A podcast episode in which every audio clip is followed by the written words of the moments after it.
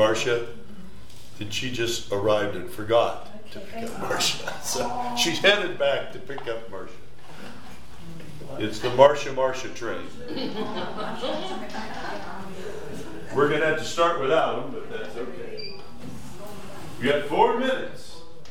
And during that four minutes, I'll make an announcement. I will make an announcement. Help!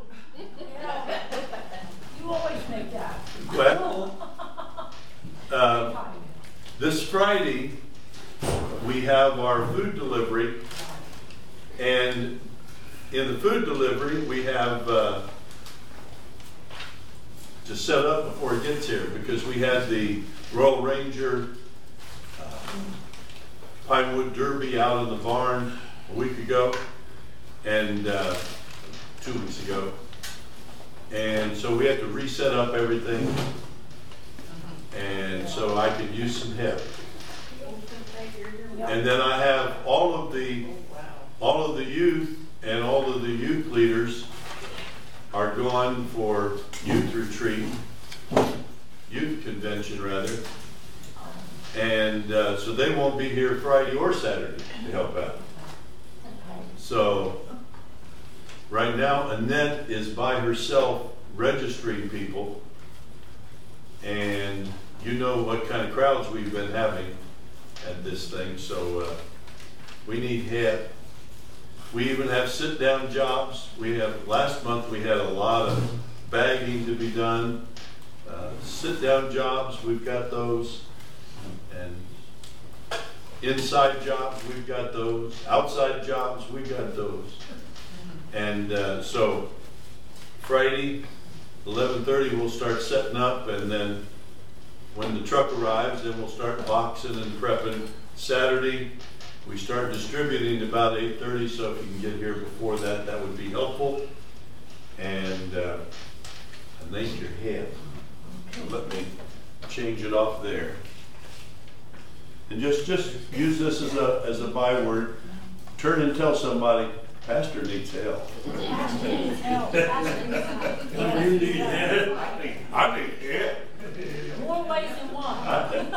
She started already. She's after me already. I know, I don't know why, I I like that. tell you, Yeah. she, she was brutal to me last week. I know it was, Uh, I, I don't know what's come over me. Can't let it fall on the floor. I don't know. Okay. Oh, ready prayer by the book. All right. Well, good. Okay, I'm going to do one temperature check before I start. Uh, are you too warm or too cold? You're just right. Okay, I wasn't going to do anything about it. I just thought I'd check. Let's have a word of prayer and get started today. Heavenly Father, we're thankful for each one gathered here, those that are on the way and those that are watching on the live stream. And we pray, Father God, that your word would come alive by the power of the Holy Spirit today and help us to know how to pray. We ask it in Jesus' name. Amen. Amen. Amen. Turn, if you would, to the next book on our agenda. We're up to 1 Peter and learning prayer principles in 1 Peter.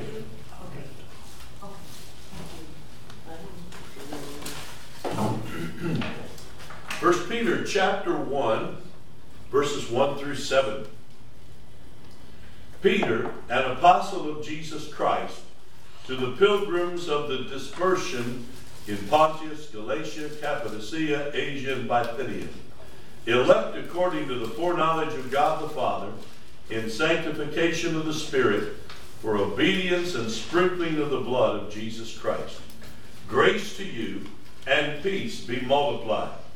Blessed be the God and Father of our Lord Jesus Christ, who according to his abundant mercy has begotten us again to a living hope through the resurrection of Jesus Christ from the dead, to an inheritance incorruptible and undefiled, and that does not fade away. Hallelujah. Reserved in heaven for you, who are kept by the power of God through faith for salvation, ready to be revealed in the last time.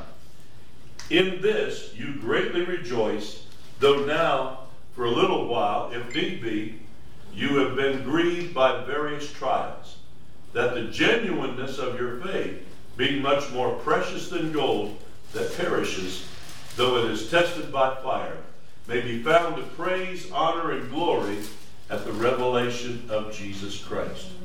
Woo! A lot of stuff in there.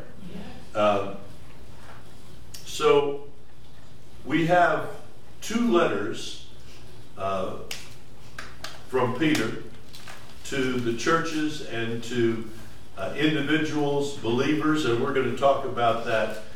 There's very little question about the authorship. He pretty well tells you that in verse 1 1 here and in 2 Peter 1 1. He's Peter, an apostle of Jesus Christ. And uh, Simon Peter in, in 2 Peter 1 1 a bondservant and apostle of Jesus Christ. Now, that's not to say that there aren't other books that were attributed to him that were not written by him.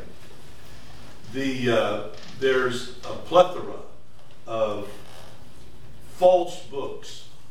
We call them, uh, there's a terminology, they're called pseudepigrapha. Uh, that means they're, they're kind of uh, writings. They're not verified. They have no mark of anointing upon them. They didn't pass the rigorous tests for canonization. And uh, there's one called the Prophecies of Simon Peter. And there's nothing in there that uh, was even remotely attributable to Simon Peter. Uh, there's all kinds of false books out there, and you'll see them. Uh, how many of you are on Facebook? You, any of you? Uh, you'll from time to time see posts about, well, you know, there's some uh, newfound uh, other uh, Bible books, and usually they've scrounged around and found some of these weird books. Uh, there's some of them that uh, talk about, as we've said before, the uh, the other story behind the Gospels, uh, and they're they're just so far out and weird, and they're they're they're just they're just really strange. And uh, there's one where uh, it talks about Jesus as a as a kid going out and he was hungry and he looked up at a tree, fruit, fruit tree, couldn't reach the first branch, and so he said, down here. You know. Well, you say, well, couldn't that have happened? Well, not according to the Bible, because the Bible tells us the very first miracle that Jesus did was at the Cana of Galilee. I'm going to take what the Bible has to say rather than these wackadoodle kind of things. Jesus wouldn't even turn stones into bread. He had the power. He just wouldn't be tempted to do things selfishly. So those are the kind of things that are in these wacko, uh, weirdo books.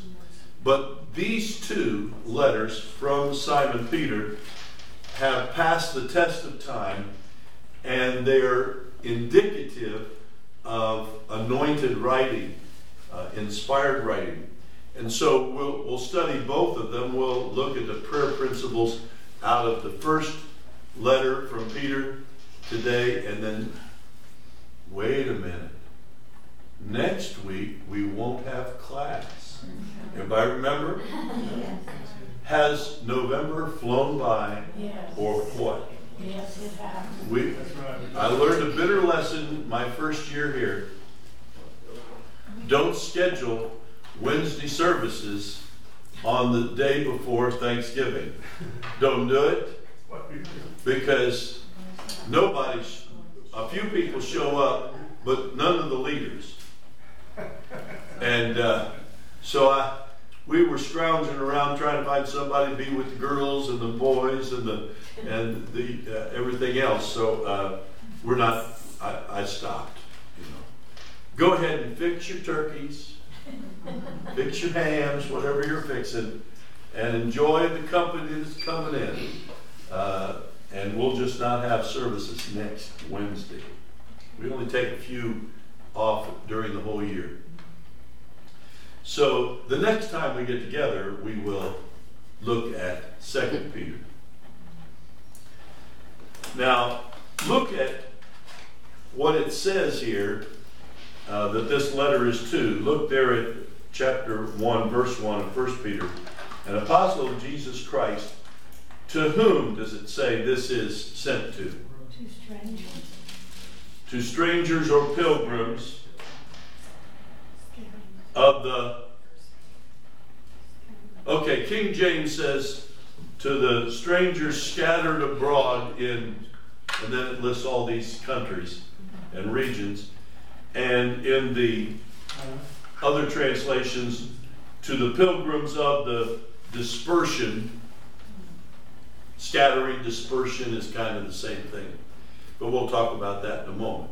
So, who in the world were the this letter was this letter written to? It's not saying to a specific church, right? So who was it written to?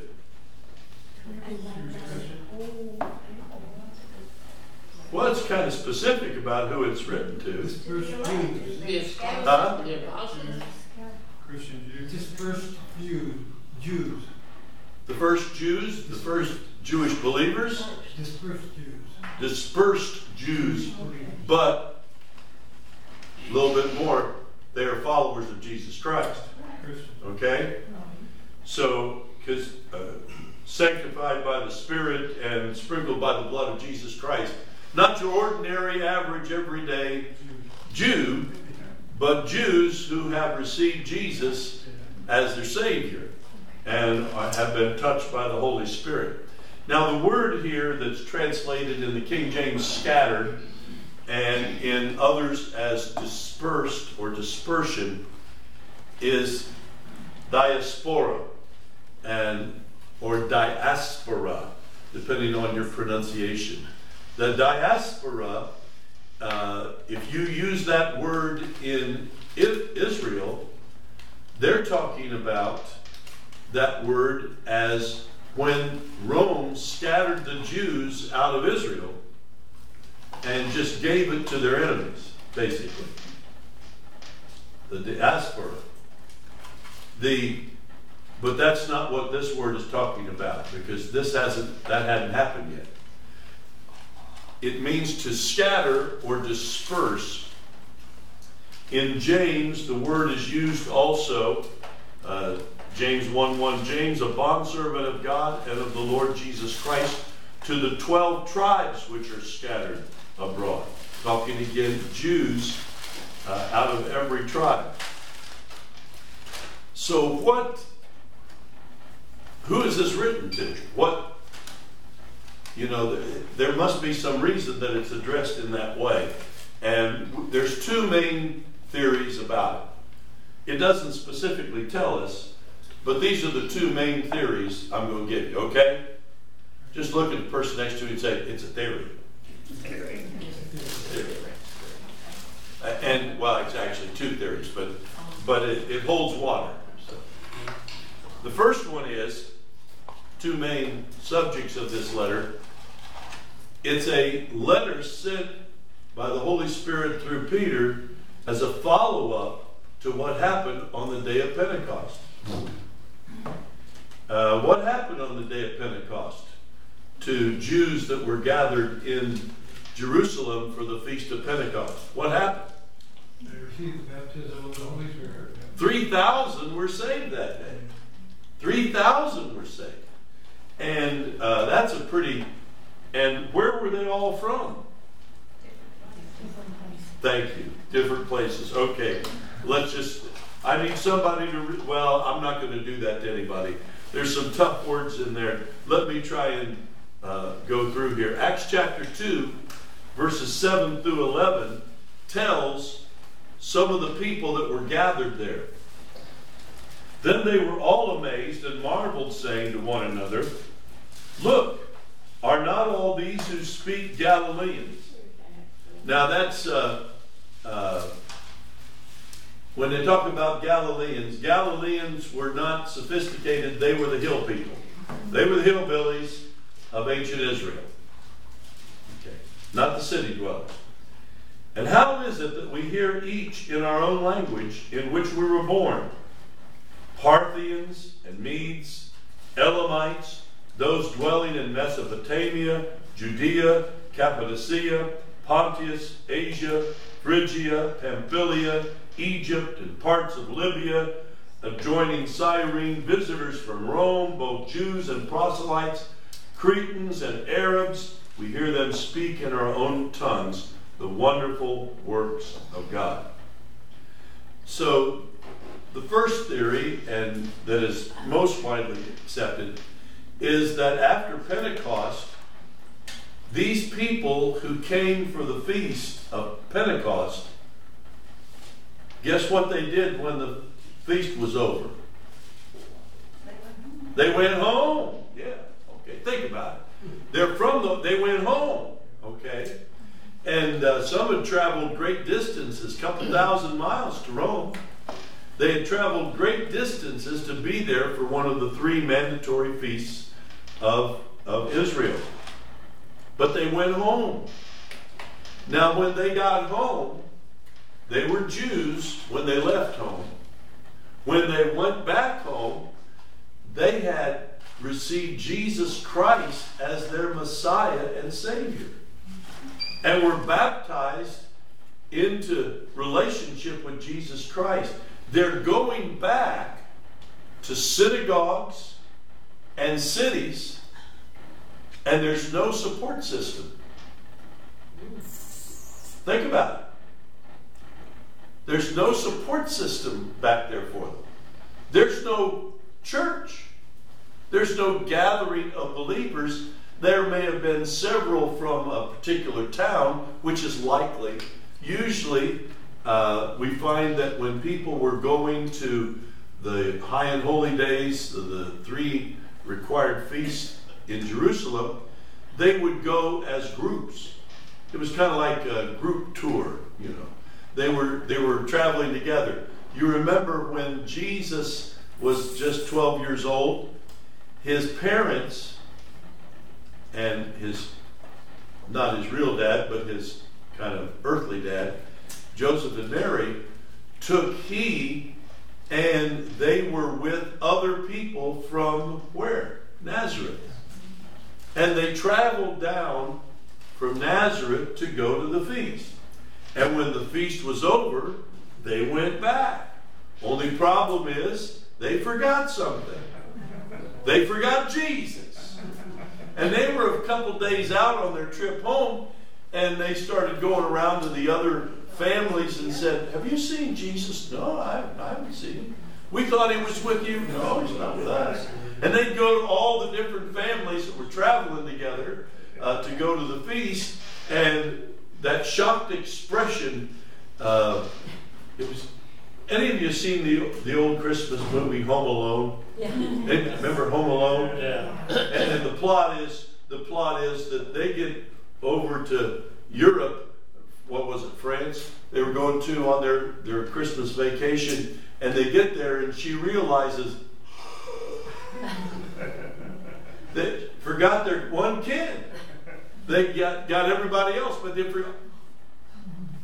And uh, I imagine Mary had a similar look on her face after she went to all the families that were traveling together to the feast. And Joseph just wasn't my day to watch it. No, Joseph, Joseph and Mary, they they leave the group they're traveling with, go back to Jerusalem, and after some time, they retrace their steps and they find him at the temple, in, asking questions and answering them among the, the leaders of Israel. He said, I must be about my Father's business. So it was a common practice in these times to not go as just one person from Rome, one Jew from Rome, traveling two or three thousand miles, at least two thousand miles, to get to the feast. They would probably have a group, you know, and they wouldn't probably have gone luxury. They would have gone uh, business class and traveled the the land route, which is even further. So probably not just one person going back to the various cities we see here, but a small group who have had their life changed. They went there as devout Jews. They went there with an offering of the first fruits of their, their field and they were waving it, and then, then Pentecost happened, you know. And they're going back completely changed no real support system other than the believers that they were with. And we could throw all kinds of scenarios out there. I was trying to think of this. What if you were you had a group of five people traveling, okay? Just throwing out ideas. You're a group of five people traveling, and only one of you received Jesus as your Savior and Messiah. Awkward. Going back, well, what'd you do at Pentecost? How was it? Well, uh, the you know all kinds of scenarios. So we have all of these people going back to some of the cities that are listed, the places, countries that are listed, without a support system. So most believe, not well, probably it's probably about 50 50 uh, believe that this was the Holy Spirit sending a letter through Peter to all the people. That they're going to carry it to different places, send messengers. God's not forgotten you. You're chosen of God. You're sanctified by the Holy Spirit. You've been cleansed by the blood of Jesus Christ. And so the doctrine that he shares in there is very basic. They're going to go back under persecutions because of their newfound faith. And uh, so that's the first uh, aspect of what we believe could be written to. Those who were saved on the day of Pentecost and went back home with no support system, no church, nothing, and the Holy Spirit is keeping track of them. Aren't you glad that even if you're the only one in a certain place, God knows where you are Amen. and He knows who you are? Have you ever felt just kind of alone, you know, uh, out there, and but you're not forgotten by God? And so that's the first. Can anybody else think of a second biblical event in the book of Acts that talks about people being dispersed. Well,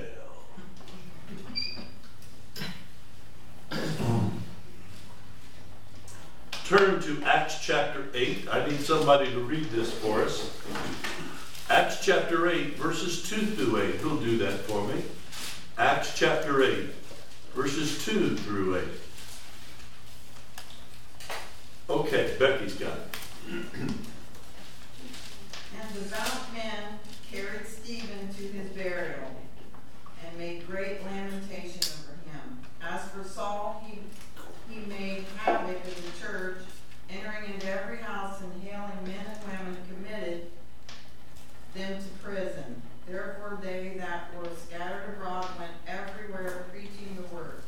Then Philip went down to the city of Samaria and preached Christ to them. And the people with one accord gave heed unto those things which Philip spake, hearing and seeing the miracles which he did. For unclean spirits crying with a loud voice came out of many that were possessed with them. And many taken with palsies and that were lame were healed. And there was great joy in that city.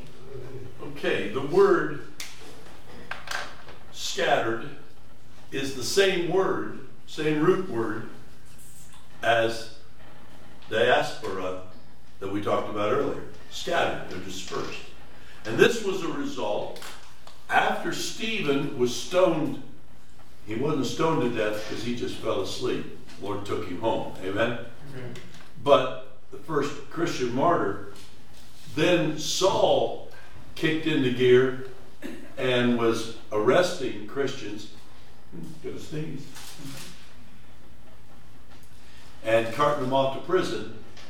And the church, diaspora, they scattered. They dispersed. And they went everywhere, but they did not go in fear. They went in faith. They went everywhere preaching the gospel of Jesus Christ.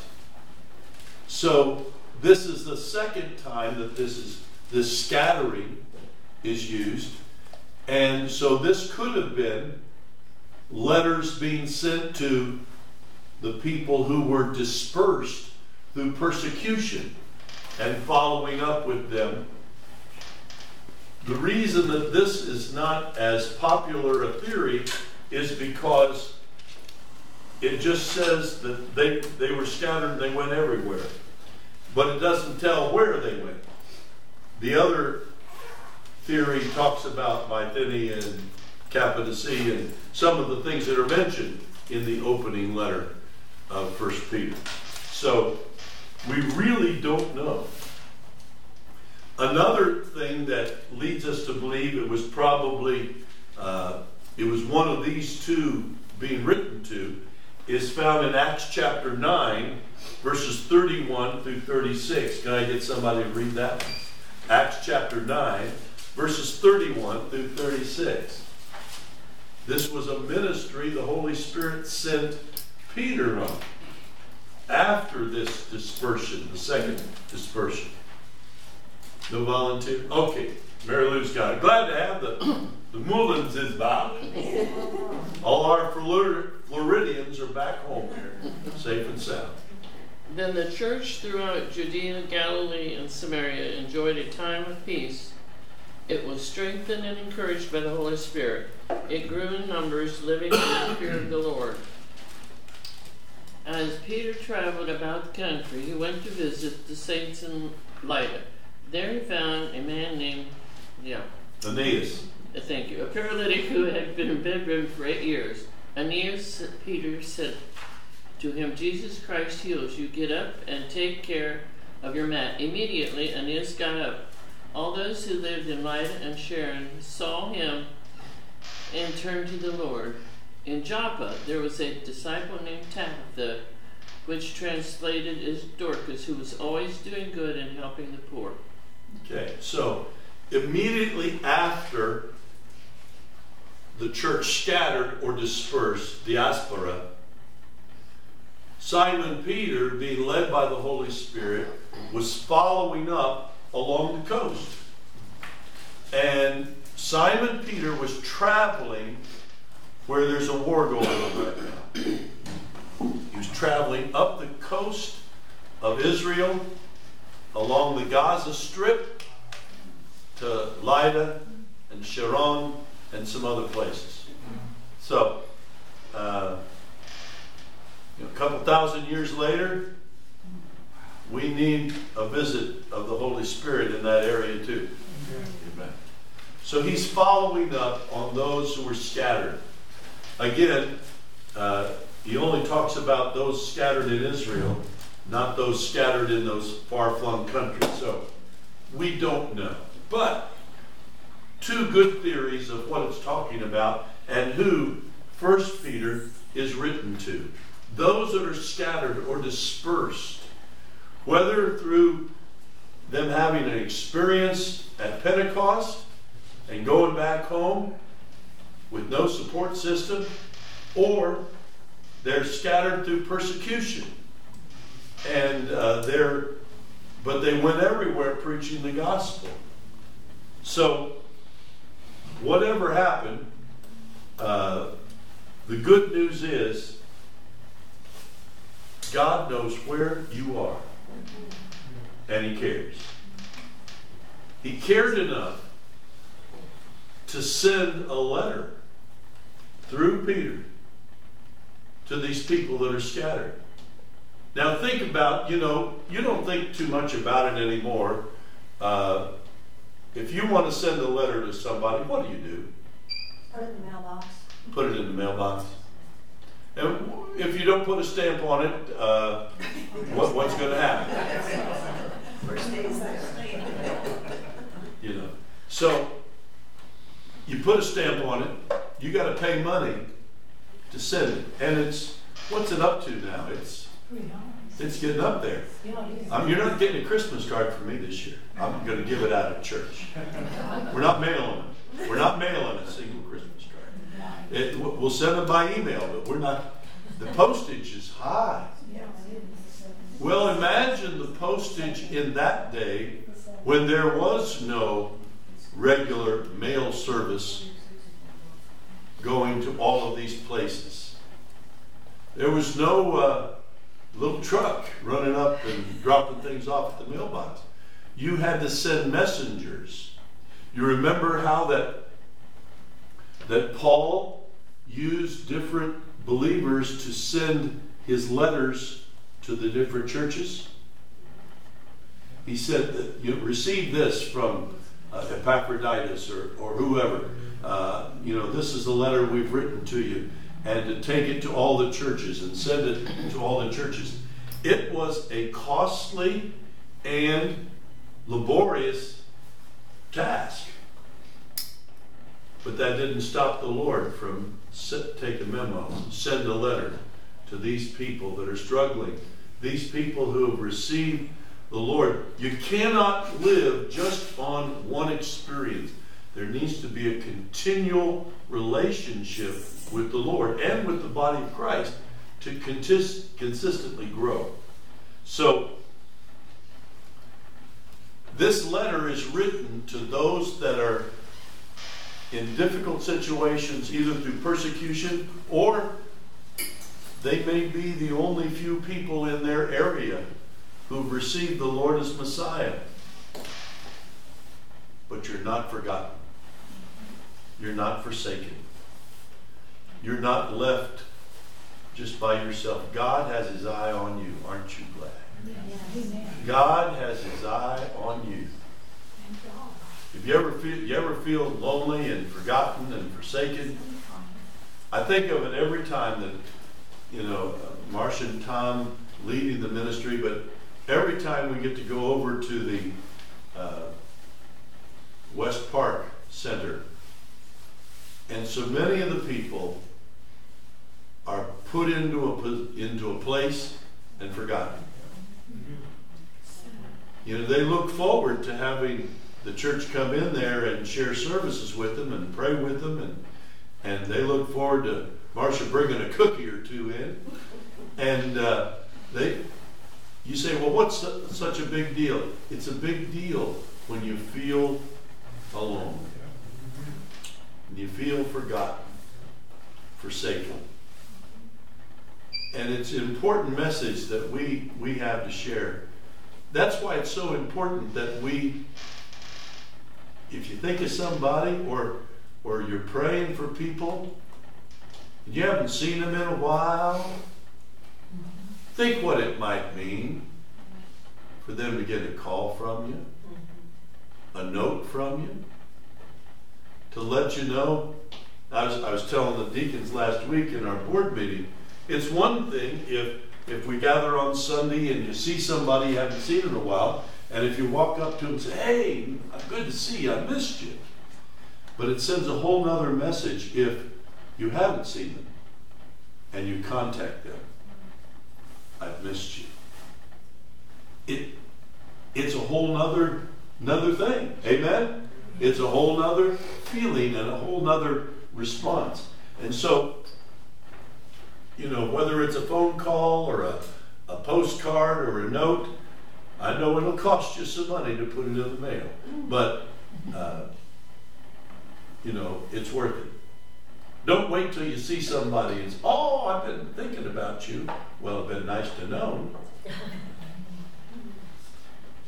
But, uh, well, let me get off my high horse about that. Let's, let's get into the prayer principles that we find in First Peter. Anything you want to say before we get there about this, this diaspora, this dispersion, and why it's so important for people to know that they're not forgotten, they're not forsaken. Nobody? Okay, well then we'll move on. Didn't want to shut you up if you had something to say. Okay. First principle. Look there in 1 Peter 4, 7 through 9. But the end of all things is at hand. How many of you think that this old world might be winding down on us? Anybody? Therefore, based upon that fact, be serious and watchful in your prayers. Be serious and watchful in your prayers. And above all things, have fervent love for one another. For love will cover a multitude of sins. Be hospitable to one another without grumbling. Because it's looking like this world is winding down, we need to be serious and watchful in our prayers. Serious praying or not praying is serious. If we're not praying, it's a serious thing. And if we are praying, it's a serious thing. What does it mean to be serious? Determined. Determined? That's a good word. What's another? Huh? In earnest, In earnest? focused, Focused? Involved in it? Uh, sincere, sincere? Uh, it's interesting that the, uh, uh, the Greek word there uh, means to be sane, to be in your right mind, you know. Hey, wake up, this is serious business. Uh, this is one of the complaints I used to get from uh, my son's school when he was in school, in, in elementary school especially. Uh, we would be called in on the obligatory. How many of you remember going to school and having those teacher conferences? and uh, then uh, we, we would get we would get into those conferences. Now, Philip was uh, he was kind of a he could have been an A plus student, but he, he just wasn't taking it seriously. And that's what the school, all the teachers, every one of them always told us. He's really not taking this seriously. He's having a wonderful time. He's entertaining the class. He, he, he makes jokes and keeps everybody happy, but he's not taking this course seriously. You know, he's not taking it seriously. I give him homework and you know, he he finds a way to make a game out of it. And uh, on one occasion, uh, she said, "I'd like to collect your homework," and Philip had made a paper airplane out of his homework and sent it to the teacher's desk.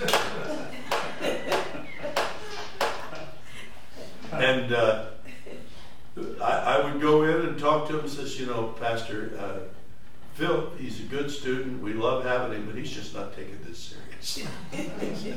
he's just having a wonderful time. And uh, so we'd have to keep a straight face and find out all the things that he had done at school that was so entertaining to the teachers. And I, I told the teacher one, well, I'm gonna, I'm gonna get on him. I said, well, no, don't, don't. Uh, yeah, he's so much fun in class. He's just not taking it seriously. And uh, sometimes we fail to take prayer seriously. Now, I know that because he said, the end times are coming, be serious. Obviously, he's telling people that sometimes you're not. It's in there for a reason. If, if somebody tells you, uh, uh, uh, stand straight, what does that tell you? That you're not. They wouldn't have mentioned it if you were. If you're standing like this and they say, okay, straighten up. I am. It's mentioned because some were not taking prayer seriously. It was just something they were going through. It was just something they were doing. Well, isn't it better to be praying even if you're not serious? Well, I, he's saying it's looking like the end is near. Be serious. Take this seriously. Why should we take prayer seriously? You're talking to the Almighty God. You're talking, first of all, to an Almighty God who has all power and all authority and is holding the world on its axis. You're not talking to some buddy someplace. This is Almighty God. We need to take it seriously. And uh, what are some other reasons we should take prayer seriously? Yes, Our life and others depend. It's a life and death matter. It's if we fail to pray, let's say, let, let's spin this scenario. God is waiting on you to pray for that person. He wants to have that person experience a healing. He wants you to have the benefit of knowing that you prayed for them and they were healed. Because God's like that. And we don't pray. Bad things happen. First of all, we're not encouraged. And second of all, they're not healed. Um, you say, well, why would God do that? Because He asked you to.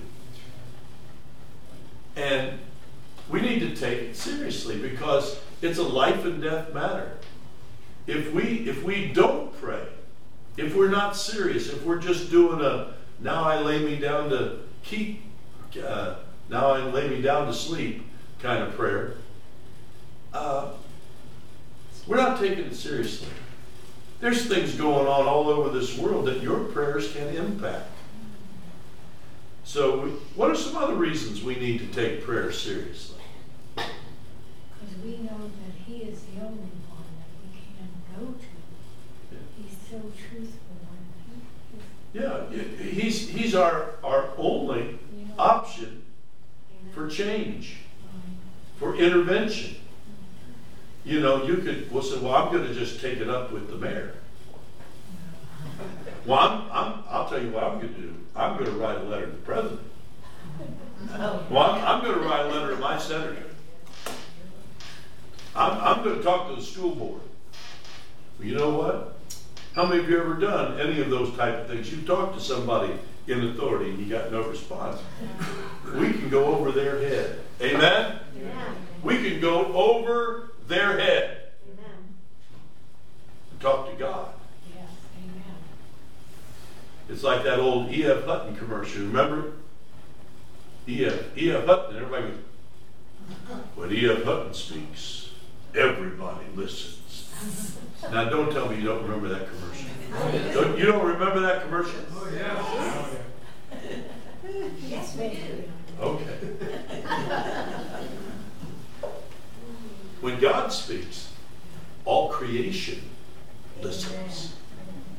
When He says, as we talked before, Aeneas, Jesus Christ makes you well, He heals you. Boom! His body listened. And he was healed and he walked.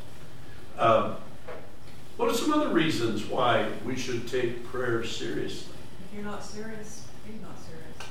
Right, if you're just kind of casual in it, uh, it's no big deal to you. You're just kind of uh, help me have a good day, and uh, a nice day. And, He's our salvation. yeah, he's our salvation. We, we, we shouldn't treat prayer casually. We're talking with somebody who can do something. Amen. And uh, he is our only hope of salvation. We should not take that lightly.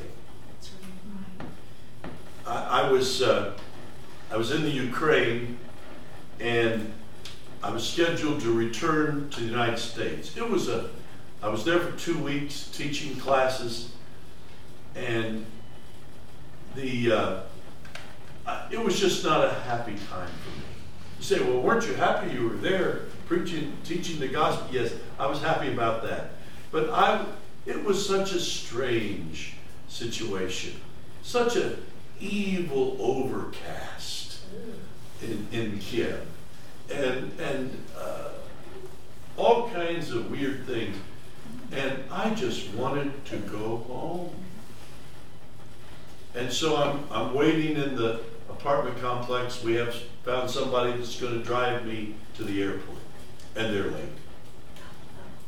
And, and I'm, there's only one flight out a week at that time on the airline that I'm doing. I'm on Lufthansa. There's only one flight out this week, and they're late. And then when they get there, say, "Why do you want some coffee?" Of course, I the coffee. and then we finally get in the car. And they say, "Oh, look at the traffic." I don't know if we're going to make it time. I'm praying. I am praying. I am in the car. I am in this this jalopy that doesn't have a heater. It's in the dead of winter. I'm freezing to death, but I don't care. I'm talking to God. Oh God, you got to get me out of here. I got to get back home. And, and uh, I know you say, well, what were you going home to? Well, my family, of course. I was going to Cleveland. It wasn't like I was going some great place. You know, I'm going to Cleveland. Uh, but I wanted out of there. And I was really serious because there was only one flight out till next week. I was going to have to stay another week eating weird things. I've told you before about one of the weird things. A hunk of fat, uncooked, sliced into slices for a sandwich. A fat sandwich.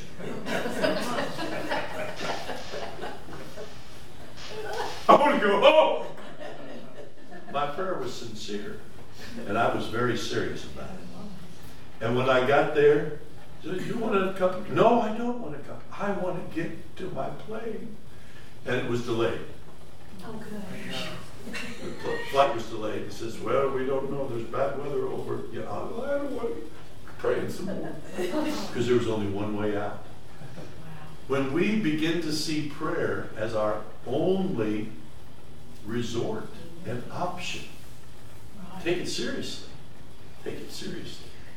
So, taking our prayer seriously, the word is sophrona, to be sober, clear thinking. Think through on this. Who's going to heal that person? God. Who, who's going to change that situation? Only God can. Who's going to, you know, we need to take our praying seriously. When somebody asks you to pray for them, let's take it seriously. And by the context of this, some of the people were not taking prayer as seriously as they should. These were probably converted Jews, scattered.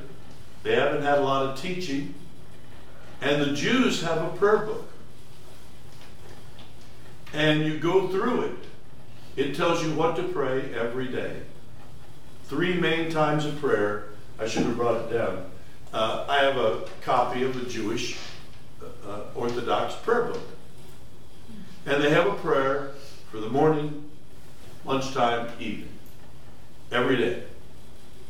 And certain things you're required to pray for every day. And and and if you've you've ever been around Jews at prayer time, they're they're they've got their prayer book and they're you know they're you say well they're praying at least they're praying but sometimes you can go through the motions and pray we need to be serious about our praying we need to be serious and then it says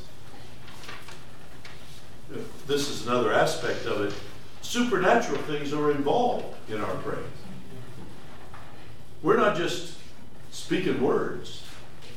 Uh, Luke, we won't take time to go there, but in Luke 22, uh, Jesus is talking to Simon Peter, the very one who God's using to. And perhaps this is some of the aspects where Peter learned the importance of praying by watching Jesus. Remember when Jesus would leave the house early and go out to a separate place and pray?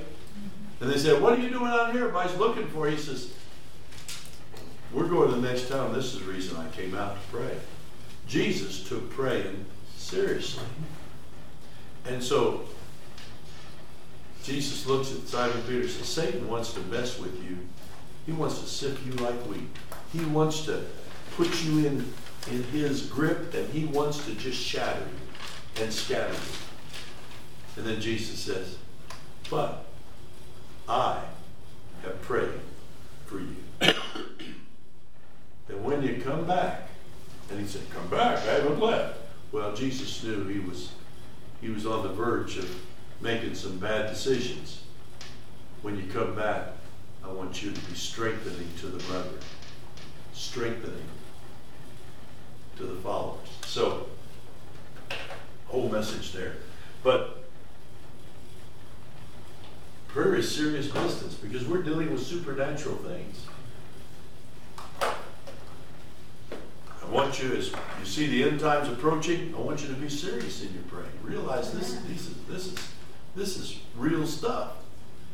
And then he says, I want you, but the end of all things is at hand. Therefore, based upon this, be serious and watchful in your prayers. What does it mean to be watchful in your prayer?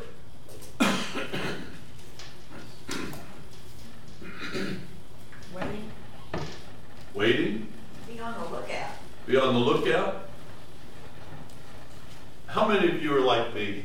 You can walk through a room and not see any problem at all. Things can be all messed up. Things should be all over.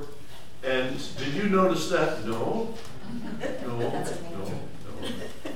No.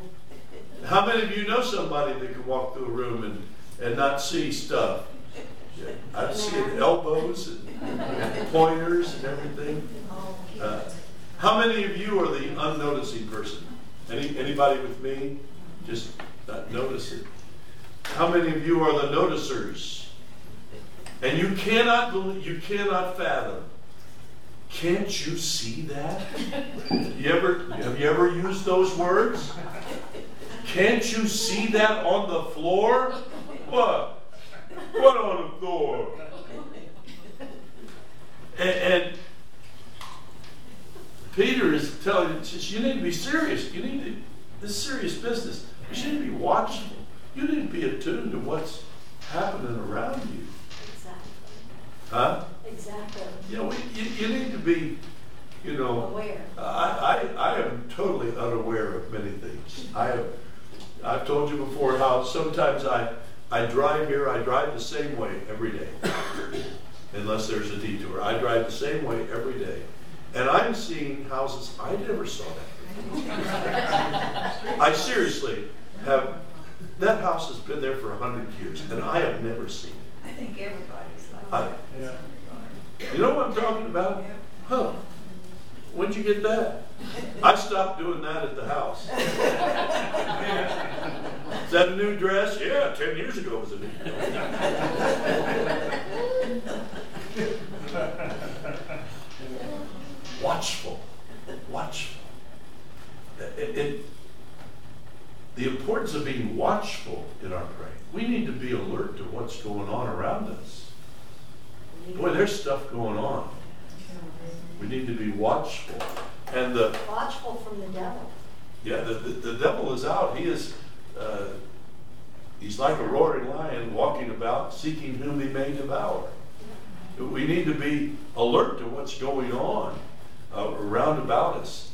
Uh, I don't want to get off on the many tangents I could fly to right now, but it means the word there means to be on guard, to be sober, to be on duty, watchful, keeping watch. Remember the, the shepherds? What were they doing? Keeping watch. Keeping watch over their flocks by night. Now, why? I mean, it's night. What bad things can happen at night to your sheep? Big bad wolf come by. Big bad wolf can come by. And the custom of the day was to crowd your sheep into a cave or an overhang and put a fire in the front of it, warm yourself around the fire, and the sheep are too scared to run through the fire. And the wolves outside, they don't want the fire. They don't want to be, uh, uh, you know, hit or stabbed or whatever. And but even though they had their sheep in a safe place, they were keeping watch over their flocks by night. Why would they have to do that? What does it tell you about the shepherds? They were good sheep. They were good shepherds. yes. There's not a time to let down. Well, so I, I'll just, while they're safely in there, and the fire's blazing, I'm just going to take a good nap. Not those shepherds. They're keeping watch over their flock by night. There's many times in the Bible where it talks about watchfulness. And uh,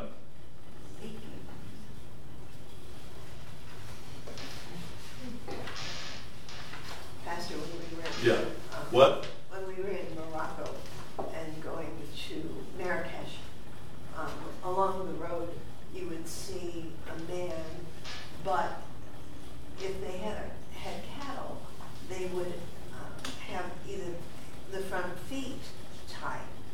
But I never saw that with sheep. It was either cactus that was growing all around a little area where they were, or, um, or, or they, they were standing guard. They were watchful, because they just wander and Sheep, sheep are just, it's no big compliment that we're his sheep. Stupid. Oh, let, look over there. Then wander off, you know, oh, that looks good, you know. Well, let's frolic over there. And, and uh, you need to be keeping watch uh, over over everyday things. Uh, in the in the scripture, we find that there were different watches, uh, different watches of the night. Uh, I'm running short here, but let me. Could I get somebody to read First Thessalonians five one through seven? Who'll do that one for me? I want to thank all those who have prayed for my voice. It's coming back. Last week I had to read, have you read everything because I couldn't, couldn't talk. And thank you for my peppermint tea last week. You did a great job. Yeah, it was good. It was good tea.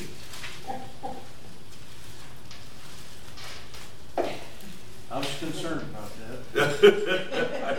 I can tell you were worried about it. Who, who volunteered? Okay, okay.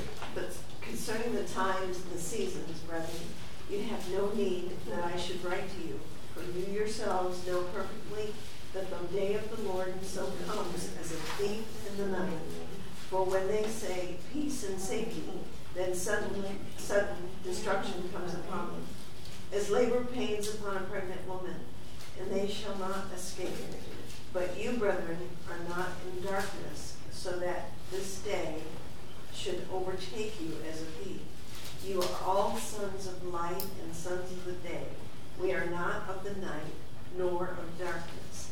Therefore, let us not sleep as others do, but let us watch and be sober. For those who sleep, sleep at night, and those who get drunk are drunk at night. Okay.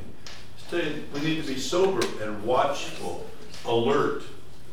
The, uh, in the Bible, there are eight watches listed. I'm not going to go through all of them. Uh, it starts off with an evening watch and different things. Let me read uh,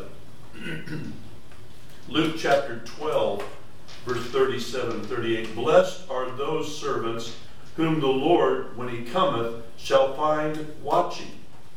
Verily I say to you, that he shall gird himself and make them to sit down to meat, and will come forth and serve them. We're to be watchful when he's coming. And verse 38 And if he shall come in the second watch, or come in the third watch, and find them so, blessed are those servants. Matthew 26, uh, 40, it's supposed to be 40, yeah, 42. 24, 42. Watch, therefore, for you do not know what hour your Lord is coming. But know this if the master of the house had known what hour the thief would come, he would have watched and not allowed his house to be broken into. Therefore, you also be ready, for the Son of Man is coming at an hour you do not expect. And then 2641 Watch and pray, lest you enter into temptation. The spirit indeed is willing, but the flesh is weak. To be watchful. We've talked about the importance of being serious in our praying. It's serious business.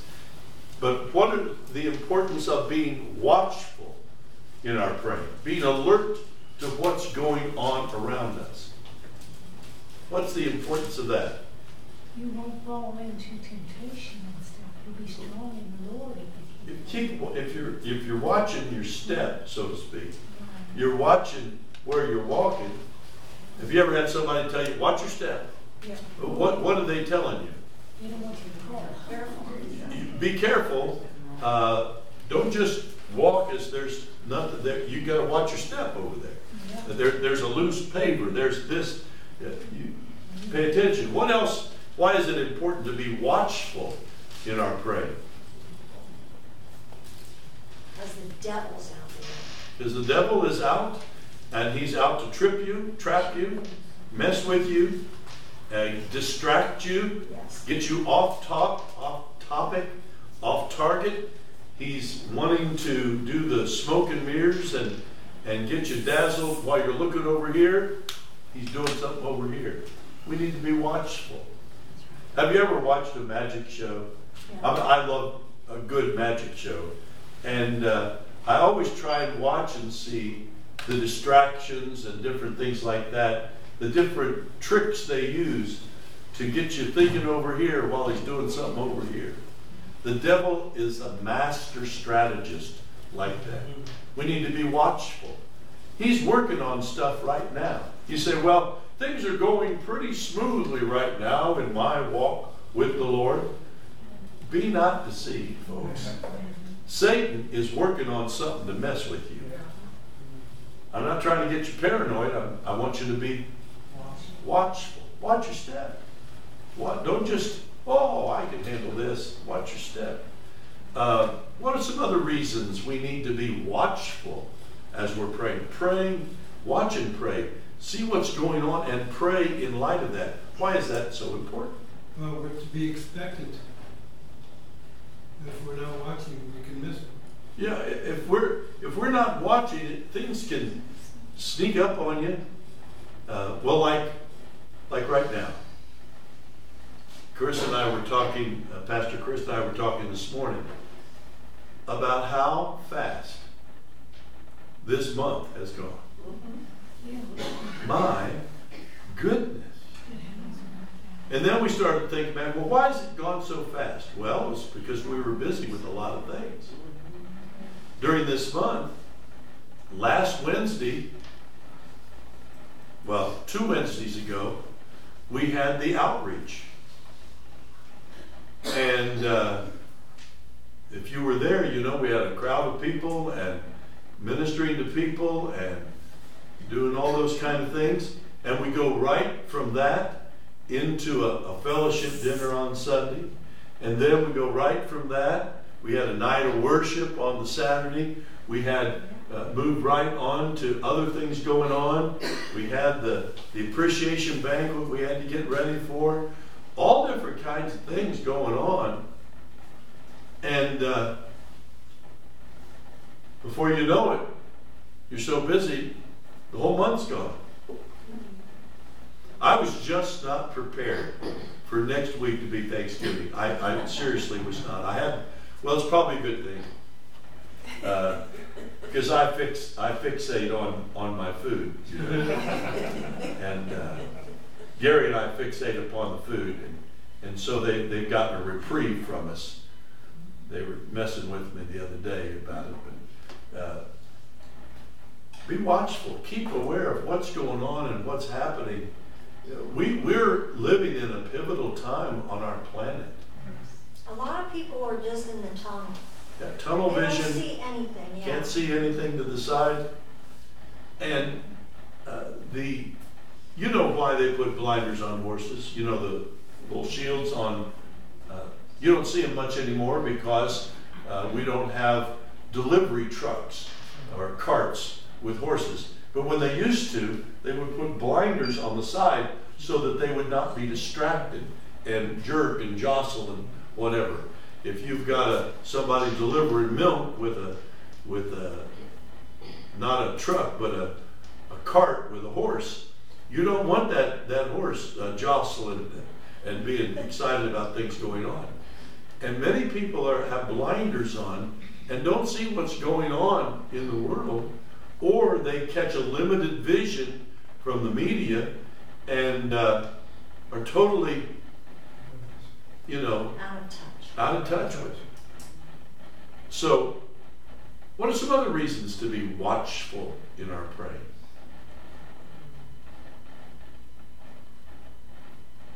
Well, because if we don't watch, who will? If we are watchful and see what's going on around us and we pray for those things, we pray for the, the, the things that we see on the horizon, things that are coming alongside. How many people are expressing shock at the high rate of anti Semitism that's going on right now? in America. And uh, we have people going before city council in Columbus demanding a, a ceasefire, but they're not demanding release of hostages by the Hamas. I don't understand this. I don't understand this.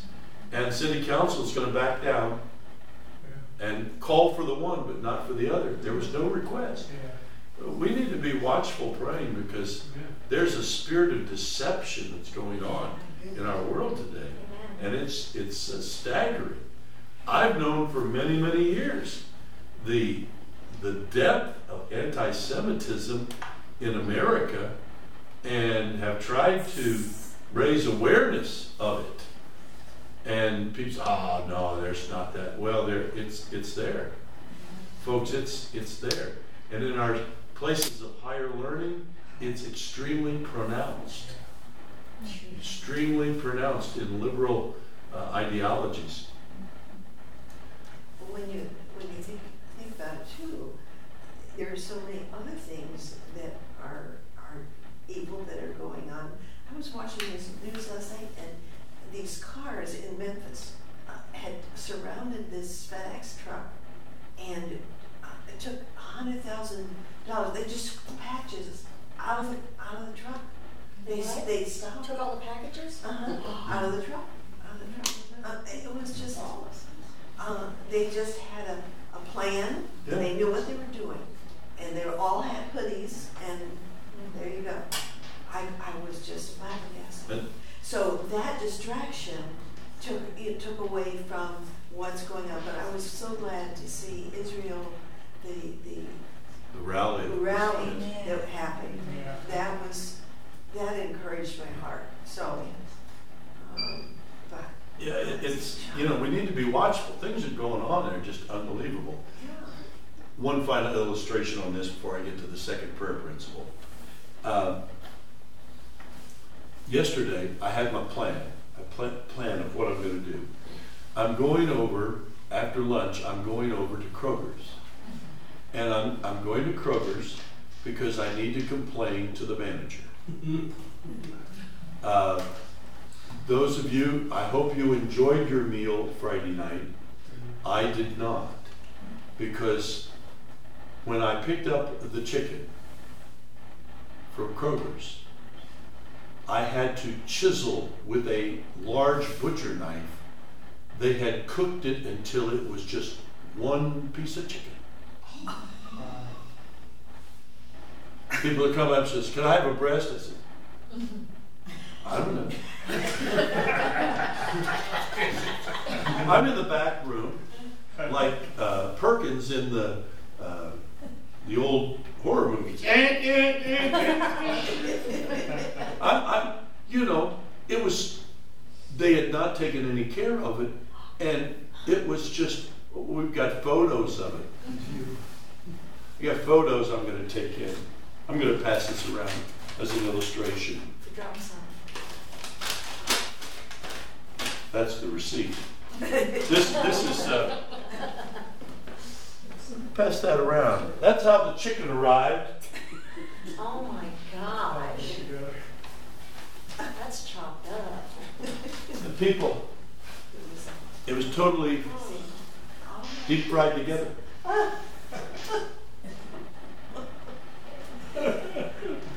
And people are thinking, oh, well, he really doesn't know chicken very well. He can't find me a, well, I know chicken. I don't know that chicken. So I was, okay, my plan, I'll get back to my plan. I have a plan. I'm gonna run over, I'm gonna have a nice meeting with the manager and issue my complaint. And hopefully maybe he'll discount us next time we have an event. And I get to the parking lot over at Georgesville Square. And I can't get into Kroger's. No way can I get into Kroger's. There's like 15, 20 police cars with their lights on.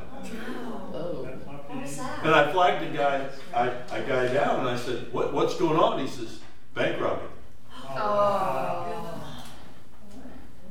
Nobody goes in, nobody comes out.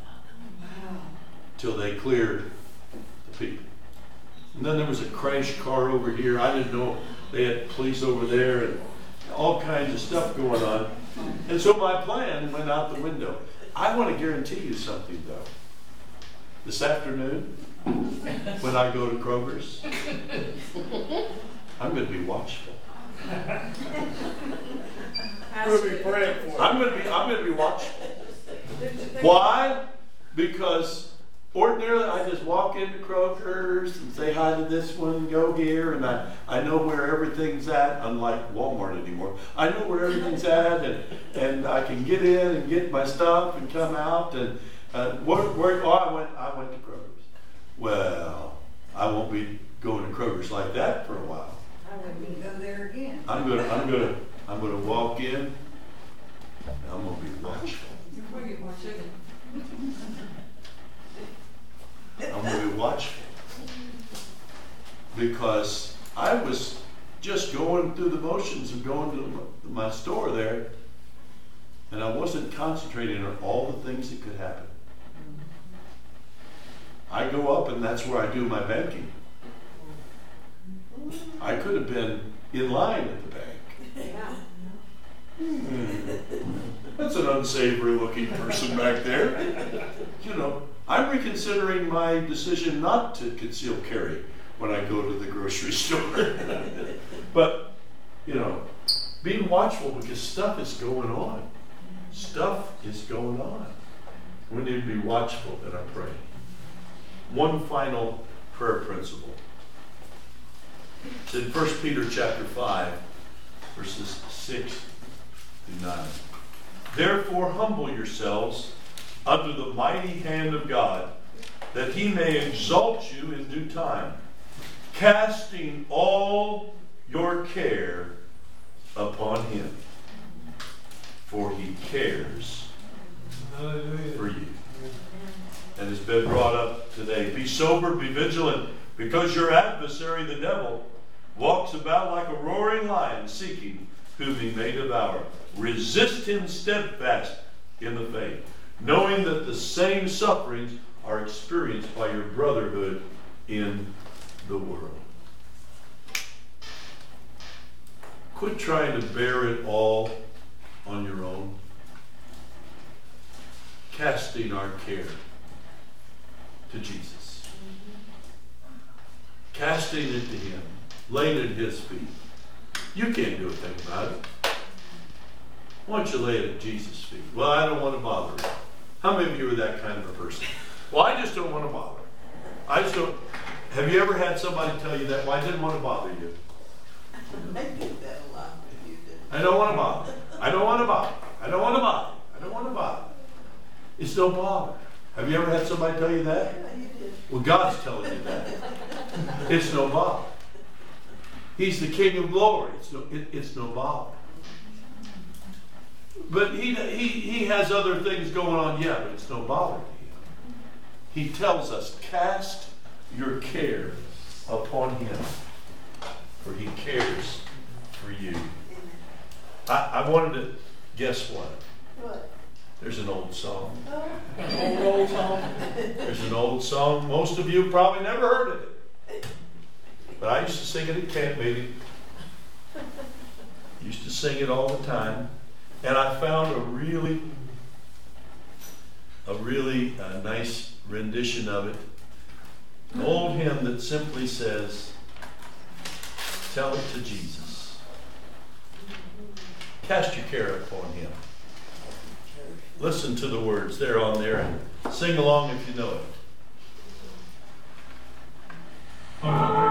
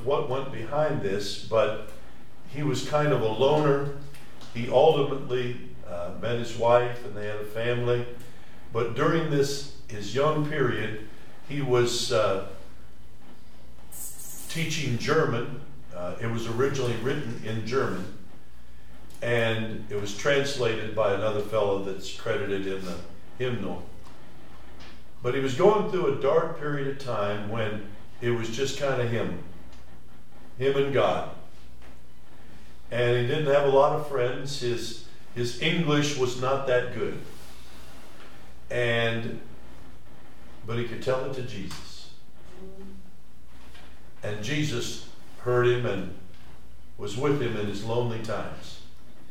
And at age 22, shortly thereafter, he, he met his wife and they had a family and he became a music instructor and teacher, uh, learned English much better. But in, in a dark period of time, he wrote a, a classic song. I realize many of you didn't, had never heard it before, but that doesn't mean it's not relevant. Tell it to Jesus. Cast your care upon him. You say, well, I'm not going to tell anybody. Uh, they don't care anyway. Okay, tell it to Jesus. Tell it to Jesus. Don't let it fester. Don't, you know, let it bubble up within you. Well, I don't want to bother anybody. Jesus said, it's no bother. Cast your care upon me. Vent to Jesus. That's the prayer principle. Vent to Jesus. Take your how you're feeling. How many of you have those days where you really don't know how you feel? You just feel kind of yeah. None of you have those days. Just kind of blah. Jesus will understand what you're talking about. Cast your care upon him, for he cares for you. And if you're that type of person, you don't want to bother this one, and you don't want to bother that one. Oh, I don't want to bother you with this. Okay, you be that way, but Jesus says it's no bother to me. I'd love to hear from you. Cast your care on Jesus. Prayer requests today as we wind up. Yes. I'd like to pray for the uh, students on the bus and Oh my. the fiery truck. Oh my. Yeah, that that accident yesterday was just so horrific. Yes, Yeah, uh, Chris needs a break. Chris needs prayer. Yes. Safe travels, we leave tomorrow. Going to Texas, going down to Yeah, Dallas. Dallas. Traveling mercies. We need to pray for some of the things that we're being watchful over.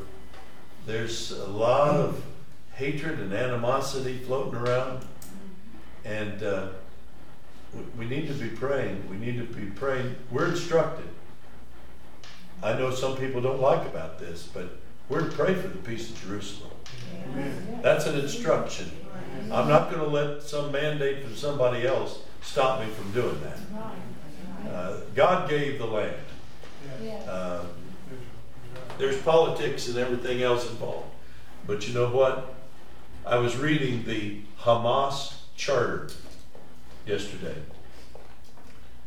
You take your time, go on. They're proud of their charter, what they believe in, what their goals are. They're proud of it. They wrote in 1988, in August of 88, their master plan, and they have continued to stand by it to this day. And the primary premise of Hamas is the extinction of every Jew on the earth. And those who help them. Infidels. And they said that their, in their charter, their statement is, we will accept no peace that does not include the elimination of Israel and its people. So let's just have it. Yeah. Send them ten million We'll, dollars. we'll just, you know, Yeah, we'll just do that. right. Uh, Send them more money.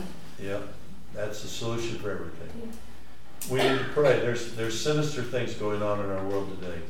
Yeah, I pray, I have a friend that she has an aneurysm on that, on her brain, mm-hmm. and they're gonna go at the end of this month and s- take, go, put something in there to check it out. Mm-hmm. And she's frightened, her name's Brenda. What Name is what? Brenda. Brenda, Brenda. Brenda Cordell. And then I, there was this, I used to be my old neighbor, he's an alcoholic, and he's in Doctor's West, and he's not doing good. And uh, I just pray, I talked to him about the Lord, but he, you know, he said, I got my own God, so I'm kinda hoping God will give him a chance, you know. yes. Uh, Pastor, I want to uh, ask for prayer for a lady by the name of Janet. She's the mother of our rental agent, and uh, a while back she had a stroke, and she was walking with her husband, and she fell. And uh, her husband was not strong enough or quick enough to keep her from falling. When she fell, she broke several ribs, her wrist, and her left shoulder. And so she's in great pain. Yeah. And uh, I just told our real- rental agent this morning that we lift her up in prayer. And, and What's her name? She's had tears in her Janet. eyes. Janet. Yes. I just want prayer for Sharon's healing. She had the surgery yesterday, and um, so she's home now, and she needs prayers for the healing. Okay. Praying for Sharon. Well, let's be serious Yes. and watchful in our praying. And uh, I'd like to have several lead us out in prayer today, and I'll close in a little while. Let's go to the Lord. And maybe you don't want to share your need, but let me encourage you to cast your care on Jesus right now. Several lead us out in prayer, please. Oh, Father God, we just thank you and we praise you, Lord, for your love and your mercy and your grace. We thank you, Lord God, that nothing escapes your eye. And this morning, Lord, as we lift up these names before you this morning, so many people are in distress, need healing, uh, that are grieving, Father God. But we know that that doesn't escape your eye. And we know it brings a tear to your eye when these things happen as well. But we pray for all of these requests this morning. God, that you, because of the blood that was shed on the cross by our Lord Jesus, that you would touch and heal these individuals. Meet them at the point of their, their need, Father God. And just touch them, touch their bodies, touch their minds. Be that closest friend that sticks to them like a brother. And Father God, we just uh, are so grateful that we can come to you, that uh, you are not bothered when we come to you. That not only do you hear us, but you act upon our prayers. Father God, I just ask that you, that you minister healing and comfort to our individuals that need prayer, that you also would uh, give them peace. Father God, I simply ask it this morning in the name of Jesus. Amen.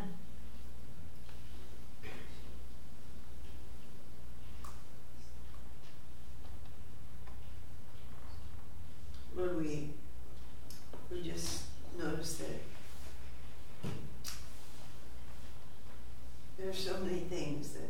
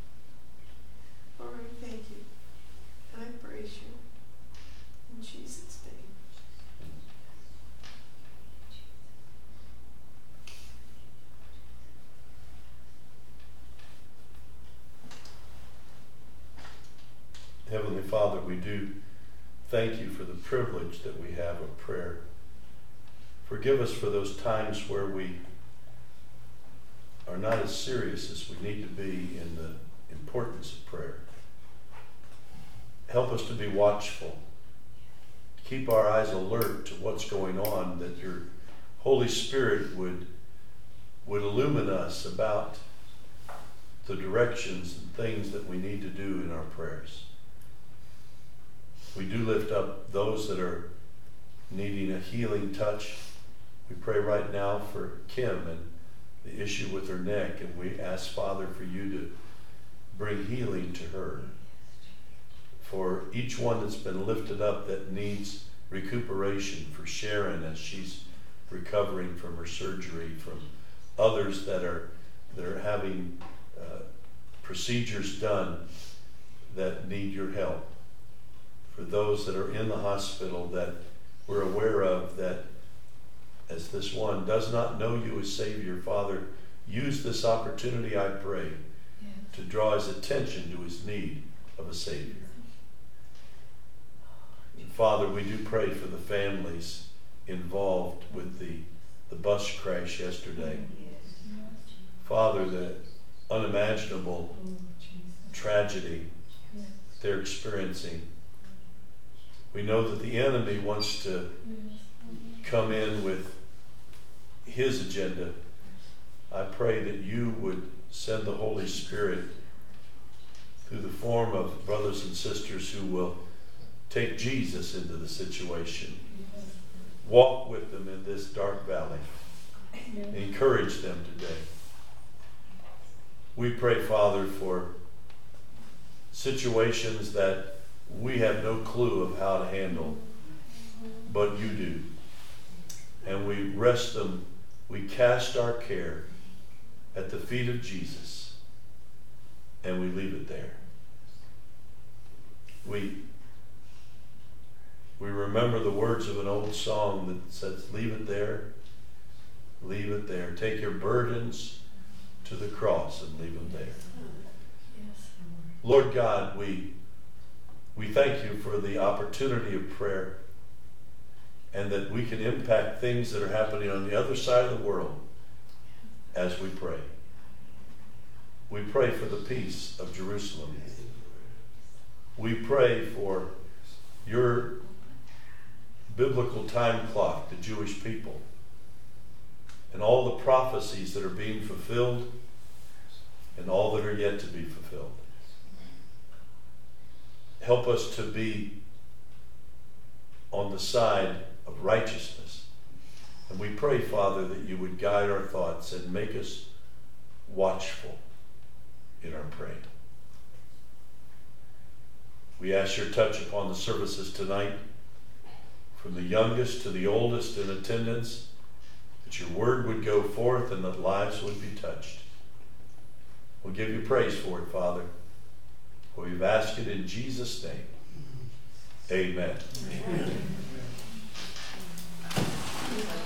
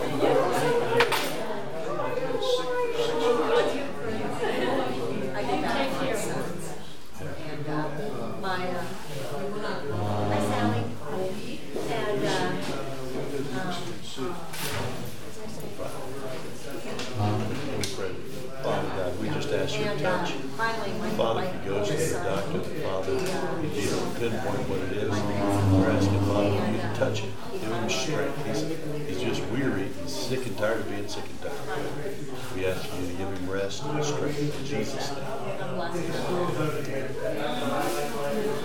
Thank you, thank you. Did you, was your chicken okay the other night? You know, it was, See, this thing of doing it Some of it was tough. the joint. And, yeah, it, it was, it was kind of tough. Yeah, I was upset. I can't finish it. Some, some of it was delicious. I could see the blanket. And I up there, I see the And said, what do you have? Yeah, right. But I've been back in the back for the last hour chopping to try and get pieces of chicken. Well, wh- when you told him, did they say okay? I haven't been in there yet. I Oh, you went, haven't? Oh, yes, there was a bank robbery. Right, right, right. I couldn't Yeah, get in. I- I saw in the neighborhood thing that I, I get from, I don't know, it's on the phone. And he said, what's going on at Progress? But now I know. Yeah. It'll never make the newspapers, because No. things like that. I mean, it was, it was, it was all crowded and everything. Nobody got shot, I guess. so. Well, the thing of it is, if it, if it was a, if it was a real situation, it, it would have made the Oh, yeah, yeah, if it was something against the police, you know. So, Did you get the scripture I gave you? I put a sheet there right uh, here. Tom, did you and Jim get, we get, get scripture? Oh, Okay.